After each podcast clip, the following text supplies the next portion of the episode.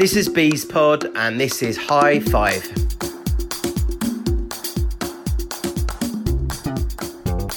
Sam Collins recording High Five after our bungled attempt to beat Halesowen in the quarter-final of the FA Trophy yesterday. It's actually my second attempt at recording this. The first was basically five minutes of me just swearing down the microphone, but I've given myself a few minutes to calm down and actually see if I can come up with anything that's relevant or, or interesting.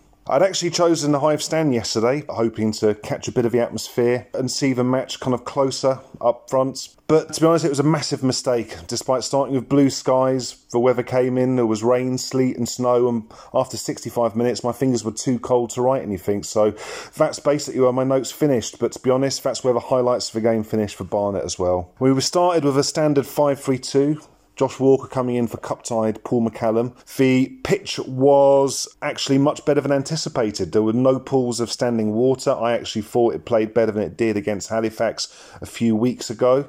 Yes, the ball was stopping, things were cutting up, and that got worse and worse throughout the game. But initially, it started well, and obviously, the uh, grounds people have done an amazing job over the past week. First half, Barnet basically in control. Uh, it was fairly straightforward. There was not much going on, not much chances. I would say that Halesowen's biggest chance came after 10 minutes, an interception from Santos led to them having a clear shot, but Santos got back to cover. Between the 15th and the 45th minute, there was very little apart from really nasty weather. Sim did have one shot on 44 minutes when he, the ball found its way to him. He was only about six yards out and just poked very weakly at the goalkeeper.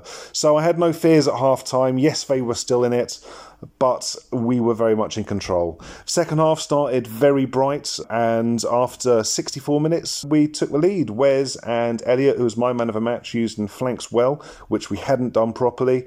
Ball crossed in, and Walker finished well.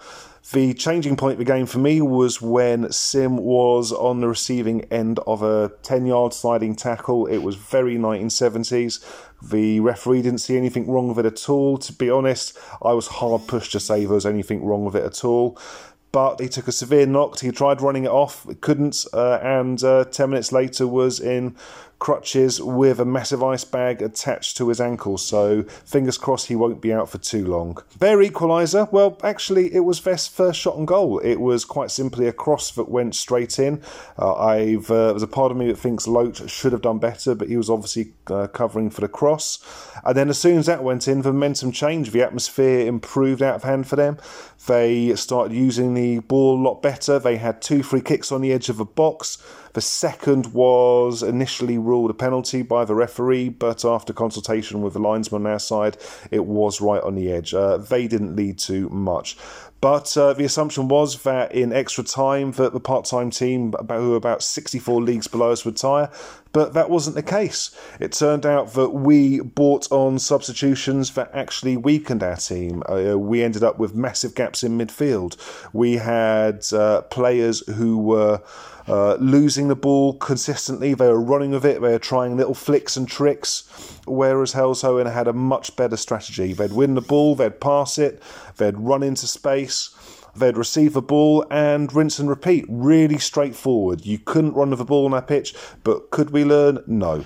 I won't say that we were gutless. I won't say that, that we didn't lack the stamina, but we were just naive. We were flash we were trying to be far too clever. The second most important thing was that their subs significantly improved their team. Our subs significantly weakened us, and that's worrying considering we have virtually a full strength squad. But however, fundamentally, we didn't have Paul McCallum, and the lack of a target man, someone to hold the ball up, perhaps the lack of an EMC or Vassalou on the sides, meant that we absolutely had no pace at all. Positives, well, could we have won the FA Trophy? Well, I don't think we could have without McCallum, who would have been cup tied for the entire competition, to be honest. Uh, it would have been typical Barnet for us to have won yesterday and then gone out and with about 700 games to go, simply run out of steam and fallen away. At least now that we can uh, press on, we've got a chance of playoffs. The question is, can Darren Currie actually learn from yesterday? Does he know that changes are needed for home games because of the standard of the pitch? Can he see that we need pace and width and possibly a change in formation? That's the most critical one. I believe that Tuesday against Boreham is now our biggest game of the season. So let's see if we can do it. Up the bees and also uh, congrats to Halesowen. Up the Yeltz.